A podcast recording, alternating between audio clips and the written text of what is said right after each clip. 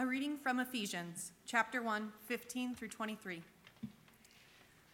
For this reason, because I have heard of your faith in the Lord Jesus and your love toward all the saints, I do not cease to give thanks for you, remembering you in my prayers, that the God of our Lord Jesus Christ, the Father of glory, may give you the spirit of wisdom and of revelation in the knowledge of him, having the eyes of your hearts enlightened, that you may know what is the hope to which he has called you, what are the riches of his glorious inheritance in the saints, and what is the immeasurable greatness of his power toward us who believe, according to the working of his great might, that he worked in Christ when he raised him from the dead and seated him at his right hand in the heavenly places, far above all rule and authority and power and dominion, and above every name that is named, not only in this age, but also in the one to come.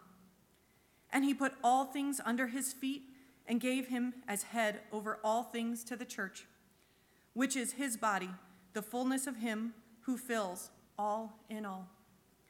All together now. The grass withers, the flower fades, but the word of our God will stand forever. Do you remain standing, please, as we just dedicate this time to the Lord?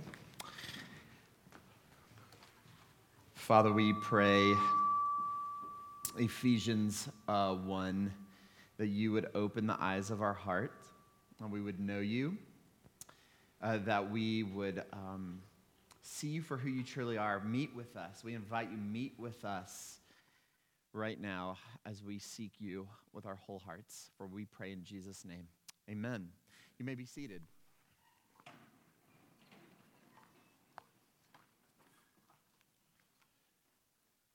Well, good morning, everyone. Uh, my name's Ronnie. Uh, I'm one of the pastors here. And we uh, are continuing in our sermon series in the book of Ephesians. And if you're new, basically what we're doing is we're taking just a really small part of the Bible and we're explaining it in its context and applying it and seeing why these ancient words are so precious to just ordinary modern people. And so we're going to keep doing that here in Ephesians. Uh, if you'll remember from two weeks ago, we talked about how um, Paul who writes this actually lived in the city of Ephesus for about two to three years. And, and during that time, like the Holy Spirit did these amazing things. So many people gave their life to Christ, and several new churches were born during that time. Well, a few years later, Paul is imprisoned in Rome. Uh, Paul loved them. He remembered his friends and he thought about them regularly. And so, Paul, writing from jail, writes a letter to his friends in these churches at Ephesus, and he includes the prayers that he is praying for them in his letter, right?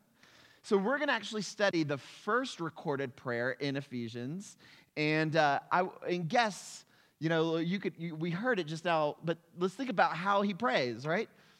Well, Paul doesn't pray for different circumstances. And listen, like the circumstances for these Christians in Ephesus were intense. I mean, Ephesus was this deeply pluralistic society. They, there were all kinds of gods. And in fact, emperor worship was regularly practiced. And, it, and the, that, that worship pluralistic system was deeply ingrained in the economic system of the city. And citizens, now listen, citizens were allowed to believe whatever they wanted to believe, right? You believe in your gods, I believe in my gods. And all of this pluralism seemed really open minded until the Christians arrived. Now, how come? Well, Christians believed and taught that there was only one true God who could be known only through Jesus Christ. And they taught that other religions were, were simply human inventions and that other gods don't actually even exist. And that, as a proposition, provoked intense persecution. Although Christians were actually known and had a reputation in their cities for being peaceful people, for being careful people, uh, for, for being uh, caring people. And, and not, they were caring not with just people in their own religion, I mean, they were caring with everyone no matter where you came from. But even still, society wasn't reciprocal. They, they weren't open minded with them. And so the limits of being open minded came to a stop when it came to Christians. So belief in Christ resulted in intense persecution, and in fact, Paul himself would be thrown in jail from where he's writing for preaching Christ. But when he prays for his friends, he never prays for God to change their circumstances. He prays, he prays that they would know God more deeply. Now, why? Why know, know God? Only a robust and accurate knowledge of God can help anyone to joyfully persevere in a life that's marked with difficulty. Now, why is this so relevant for modern audiences? Well, there's kind of two reasons as we're kind of on ramping here uh, that I've thought about for us in our modern day. You know, on one hand, you'll have some people say, what you believe about God actually doesn't matter. What matters is just how you live, right? Just, that's what matters. Now, listen, not only is that wrong, but it's actually impossible. Your life, my life, is based on our beliefs, even if you've never even expl- explicitly articulated your beliefs, right? Your choices, whatever they may be, are rooted in some belief about the nature of the world. That's just how it works. Everyone has beliefs, and those belief, beliefs shape your choices. So it's extremely important then to know what is true and so that your beliefs and reality are the same thing, you see. Now, on the other hand, some people would say, you know, you Christians, you're so pushy. Give me a break. Like, I believe in God, right? I believe in God. Leave me alone already. Now, that, that response is a little bit more complicated, and, and let me explain why. Um, a few years ago, uh, an intense debate in my family erupted. This is a, circa 2015. You might remember this. Uh, we call it, uh, you can actually Google this, hashtag Dressgate. Anyone? Uh, let, me, let me remind you. Uh, a guy in 2015 posts a picture on the internet of a dress. Now, 50% of the people looking at this dress see a dress that's blue and black. And then 50% of the people looking at this dress see a dress that is gold and white. Everyone is looking at the same dress and they're describing it differently. I mean, who, who's seeing it accurately? And everyone has really passionate opinions. Well, that phenomena that, you, that, that was hashtag Dressgate, that actually happens with God. See, all of our friends are using this word God quite loosely, but our conception of who He is and what we're looking like is different. And it matters. Why? Because your beliefs, examined or not, affect your ability to live in this world, especially a world of intense disappointment and opposition. And if you don't have a rock solid vision of who God is, you'll sell out or you'll collapse or you'll become spiritually lazy the moment that conflict and disappointment come. So many people say they know God, but they know God kind of like the, how we know the President of the United States, right? Uh, you read some blogs, uh, you watch the news. Uh, maybe you have a bad opinion, maybe you have a good opinion, but you don't know him, right? You know about him, but you don't know him. He doesn't know your name. You're not friends. This is how we know God, you see. This is how most people do. They, they know a little information about God, but they don't have a relationship with him. And so, for this reason, Paul prays for the churches in Ephesus, and he wants something deep and true for them. So, he doesn't pray for different circumstances, he prays that they would know God deeply. So, let's examine this prayer, and uh, what we're going to see is kind of two themes emerge from this first prayer recorded starting in verse 15. We're going to see a, a, kind of radical thanksgiving, and then we're going to see um, his thanksgiving, um, excuse me, his petitions. And we're going to look at those, those petitions. So let's begin with thanksgiving. Uh, let me begin by setting this up with an illustration, because that's kind of what I do when I preach, I guess. Um, so on occasion, I, I, like watching the Oscars or the Grammys. Uh, I don't really care about like which movie or song wins. I watch them for the speeches. Now, uh, just as an aside, um, sometimes these like speeches are really cringy, right? Uh, like, how can such brilliant actors have such little composure or elegance, like when they have to give this speech? I mean, it's uh, I don't understand. It's like they turn emotionally immature or awkwardly ideological. I don't know. Something weird happens when they give these speeches. Y'all know what I'm talking about, right? I'm not making this up. Okay, all right. But during the speech, inevitably, the actor or the actress or the musician uh, will thank someone who they believe are to be credited for their success, right? So it'll be something like this Mom, this one's for you. Without you, none of this would have been possible. This award belongs to you, right? I mean, it's, it's the script. Uh, that's actually essentially what Paul is doing in this prayer.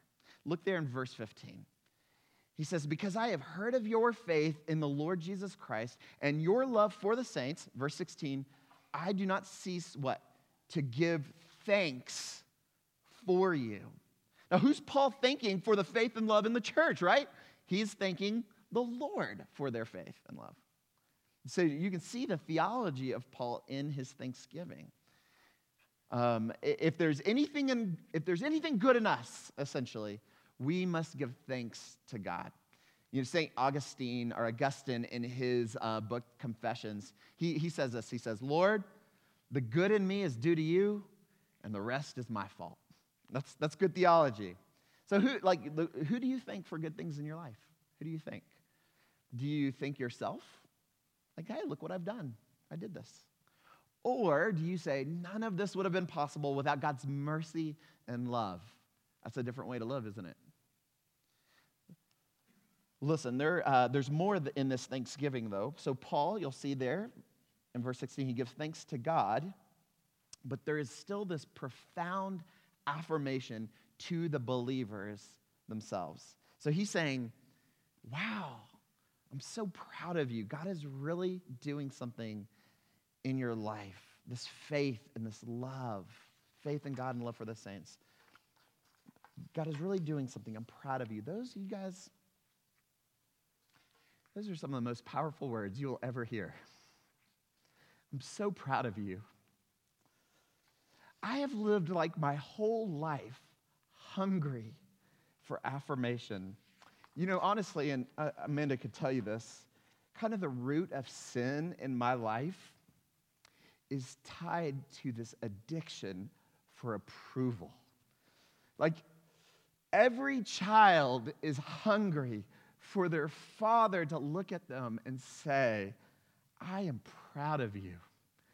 I see God working in your heart. You know, some of you will never hear those words from your fathers. And some of you, even if your father said them, you wouldn't trust them anyway.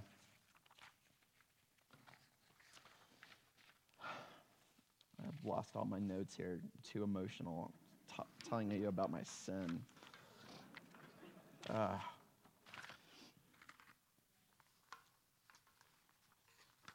sorry.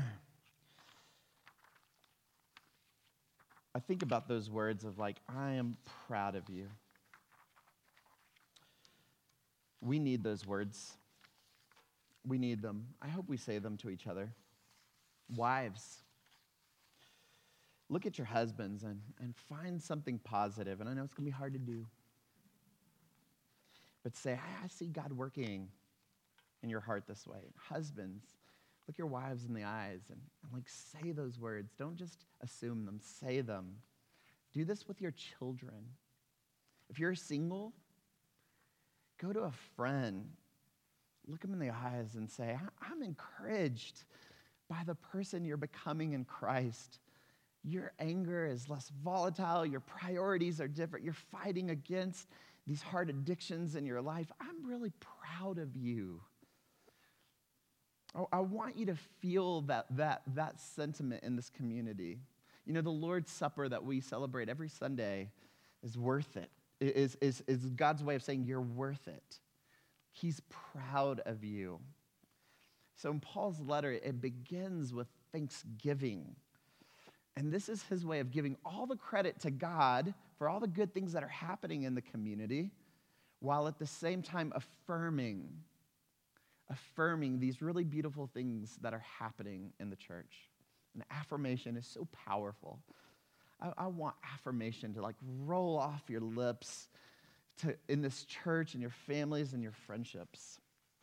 So this prayer begins with thanksgiving, but then it moves, you'll see, to petitions. So the anchor of Paul's petition in verse 18 is this desire that God would open the eyes of their heart, right? To illumine them, to enlighten them. Because we need uh, the eyes of our heart to see what's right in front of us. But seeing accurately is really tricky. It is, it's tricky. One time, a pastor friend of mine, he went to this high school game and uh, high school football game in Florida, and so he goes to the ticket stand uh, to pay for his admission, and sitting there was a young lady, a student, who seemed smart enough to make this exchange. And the sign said, admission, $6. So he pulls out a $20 bill and he gives it to her, and she returns $16 and change. And he's like staring at her, and she's staring at him. And he's thinking to himself, does this young lady not know how to do the math? I mean, what are they teaching in schools these days, right? Little curmudgeon. And so he steps back, takes a look at the, sta- at the sign, a little bit exaggerated to kind of show her what he's doing, to show her her error. And he looks again, and there's a line that says, seniors rate, $4. Classic case. We only see what we're looking for, right? What's the point? seeing accurately is incredibly complex. Paul knows that it's complex. And this is why Paul says, Lord, open the eyes of their heart. The eyes of their heart is what we really need to see God accurately. And so, what does Paul ask for on their behalf with this accuracy? Verse 17, he prays, petitions knowledge. Verse 18, hope. Verse 19, power. Let me consider these three petitions. Verse 17, knowledge. So he requests for God to give them, verse 17, the spirit of wisdom and of revelation in the knowledge of him. You see that? In the knowledge of him. When I was in the university, I kept a really intense schedule. So I played Division One sports, intense. Uh, no kidding, I'm not exaggerating. I averaged 21 hours a semester, every semester. It was extremely busy. I didn't watch TV or listen to music. There's a joke like I have a gap of pop culture from 1996 to 2000. I don't know any music or shows that came out during that time. Uh, it was a very intense four years for me. Um, and because it was so uh, busy, I needed an equally intense experience of God um, and His Word. And so I pursued Christian discipleship very intensely in those years. They were very formative for me. And so the campus ministry that I went to, like there was no food, there's no skits, uh, there's no long haired Christian kid wearing skinny jeans playing Hillsong music on an acoustic guitar. None of that, right? It was like come in, sit down, open your Bible, right? So it was super intense. And we memorized lots of verses. And why, like, why did we do this? Um, my mentor used to say to me, he would say, You cannot worship that which you do not know. You can't have a relationship with a person you do not know. And so my mentor would pray Ephesians 1 for me. And this is how, and, and, and this is how come, like, uh, this church, Denver Pres, longs to be a church that's saturated, like, with God's word. We desire that that God's Spirit would illumine God's Word so that we would engage God's revelation with the eyes of our heart so that we would walk in God's world with God's wisdom, right? And so when Paul prays, he doesn't pray for different circumstances. He prays that the church would be flooded with God's revelation through his word. That's what they really needed. And so that's what we need. And that's the first petition. He his first petition is knowledge. Then, verse 18, Paul also prays that they may know the hope to which he has called you. You see that in verse 18? So, the second petition is hope. Hope. In our modern culture, when we use the word hope, we're intentionally communicating uncertainty. That's how we use the word in our modern parlance. Uh, so, For instance, in 2018, this was the year after Hurricane Maria hit Puerto Rico. Uh, let me tell you the words that came out of my mouth twice a day for about three months. I hope that I win Hamilton lottery tickets. The musical. So Lin Manuel Miranda, who's Puerto Rican, comes to Puerto Rico, does a show. The only way to get tickets is through this lottery. And so I said, I hope I win. I didn't win the lottery, but I hoped it. Um, in the Bible, though, it's the word hope is literally the exact opposite of how I use those words. In the word, uh, in the New Testament, the word hope is actually the absolute certainty of something in the future. So, for instance, in the book of Hebrews, the author says, Now faith is the assurance or the certainty of things hoped for, right? Now, I don't have a lot of time to kind of go into this, but my goodness, this is perhaps the single most important topic for our modern culture because there is a vacuum of hope in our society. Like on a personal level, uh, we experience, when we experience hopelessness, we tend to live our lives uh, in utter self protection, right? We become extremely uh, fear driven.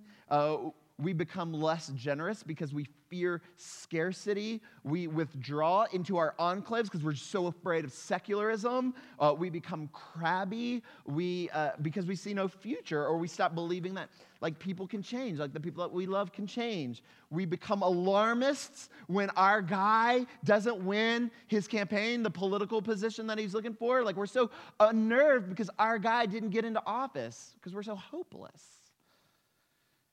In that moment, our hope is placed in something in the world that can be taken away. And, and when there's no certainty uh, in the things that we've placed our hope in, we live chronically anxious and grumpy lives, and we're stingy.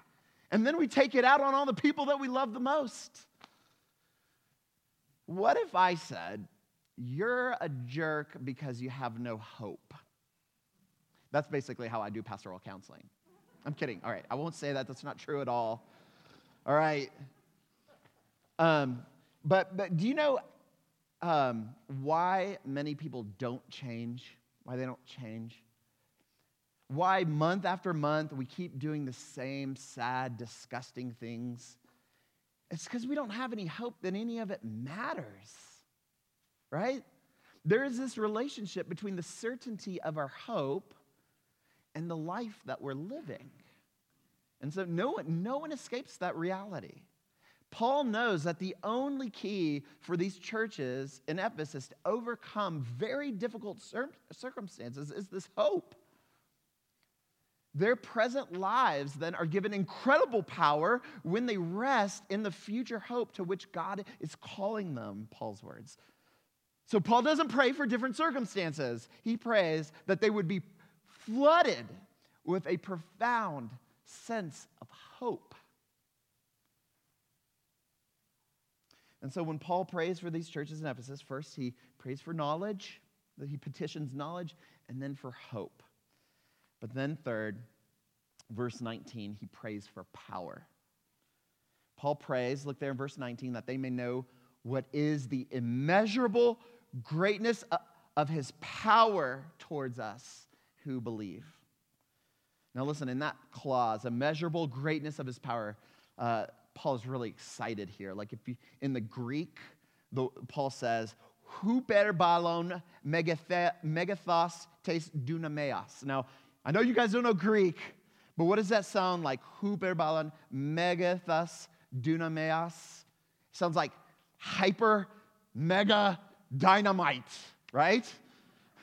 That's the power that he's praying for. In this text, Paul is speaking with these superlatives because he wants this power for you. God wants for you to experience the same power that raised Jesus from the dead and put him at the right hand of the Father, verse 20. It's the same power that he exercises when he exerts authority over all authorities and dominions and every name in this age and the age that's to come, verse 21. It's that same power. Paul longs for you to experience his power so that you don't grow cold and presumptuous or casual with God. Listen, you guys know that we're Presbyterians. We're not prone to emotional excesses. There's not going to be any shofar horns or any prophesying from the stage. Perhaps we have earned the moniker uh, the frozen chosen. And forgive us, Lord, for where we have erred or sinned. But listen, this power is important. You have to be certain that God's power is operating in you. And just like Paul, I pray that for you. I pray that you would feel God's power coursing through you. Like if you have friends who are like, I don't know, rough around the edges, and if you have said about them, you know, they're not the church going types, they're not, they're not the kind of people who want to go to church. If you've ever said something like that, then I want you to know you don't know God's power. No one's the church type. You're not the church going type, right? Don't, don't overestimate yourself. We're all a mess. All of us are here because God's power coursed through us. You are not a Christian because of your tradition. You are a Christian because Jesus had an encounter with you and he dragged you into a relationship with him and you repented of your sins and you received him in faith. Now, maybe you don't remember the exact date or that moment, but that is what happened. And if you have never done that, if you've never had that experience, it's likely because it's because you prefer to rely on your own power to reach God. But there are no ladders tall enough to reach God. This hyper, mega dynamite of God does not blow you to pieces it makes what's already fragmented whole again. Do you have that power in your life? Paul didn't ask for different circumstances. He prayed that God would give them, his friends, an experience of this power to persevere. So let me just quickly conclude. So we studied Paul's very first prayer that's recorded to these churches in Ephesus. And when we examined this prayer, we noticed that his prayer was composed of thanksgiving and these petitions. And in his petitions, he asked God to open the eyes of their heart that they would get knowledge, hope, and power. And I would just invite you this week. Here's your homework. I'm terrible at applications, but here's your homework take this prayer, chapter 1, verses 15 through 23, personalize it. Pray it for a friend. Pray it for a child. Pray it for yourself. And if you don't want to pray this for yourself, why? So let me bring you, though, to one last, if you'll just indulge me more, let me one last detail of this passage. As you read this prayer again this week, you're going to come across a little clause. It's a little bit puzzling. So Paul's praying for them, he's longing for them, longing for them to know God deeply. And then in verse 18, it says that he wants them to know, look there, verse 18, what are the riches of his glorious inheritance in the saints. Now, every time in the scriptures uh, that they talk, every time the scriptures talk about an inheritance, it's always ref- referencing an inheritance from God the Father, which is stored up in heaven for us. But here, this text is talking about God's inheritance, like he's getting an inheritance. Like, what is God's inheritance? So, what could God possibly want that he doesn't already have? You know, every Christmas, it happened again last month. My kids asked me, What do you want for Christmas? But you know, like I, adults, y'all know this, like buying presents for adults is kind of hard. Why? Because if we want something, we don't wait for Christmas. We just buy whatever we want, right? Like we don't wait for Christmas. So at Christmas time, there's nothing really I want. And uh, my kids don't have money. I, I have way more, more money than they do. And so, but they want to give me something. And you know what I ask for? Every time, I ask for poetry. I ask uh, for them to write me a poem or to draw me a picture. And in that moment, what am I asking for? I'm asking for them. Having my babies close to me is the greatest gift a father can have, right? Listen, you're God's inheritance. You are what He deeply wants. He wants you close to His heart. But it's an inheritance. And you know how inheritances work? Right? You don't get an inheritance until there's been a death. So let me say it again. You are God's inheritance. Jesus died, and he got you. Do you believe that? Do you believe that in the deepest part of your soul? You pray that to your children. You pray that for your friends. You pray that to your spouse and yourself, that you would know that you are God's inheritance. If you dare to believe that, it will change you. I promise it will change you. Amen. Amen.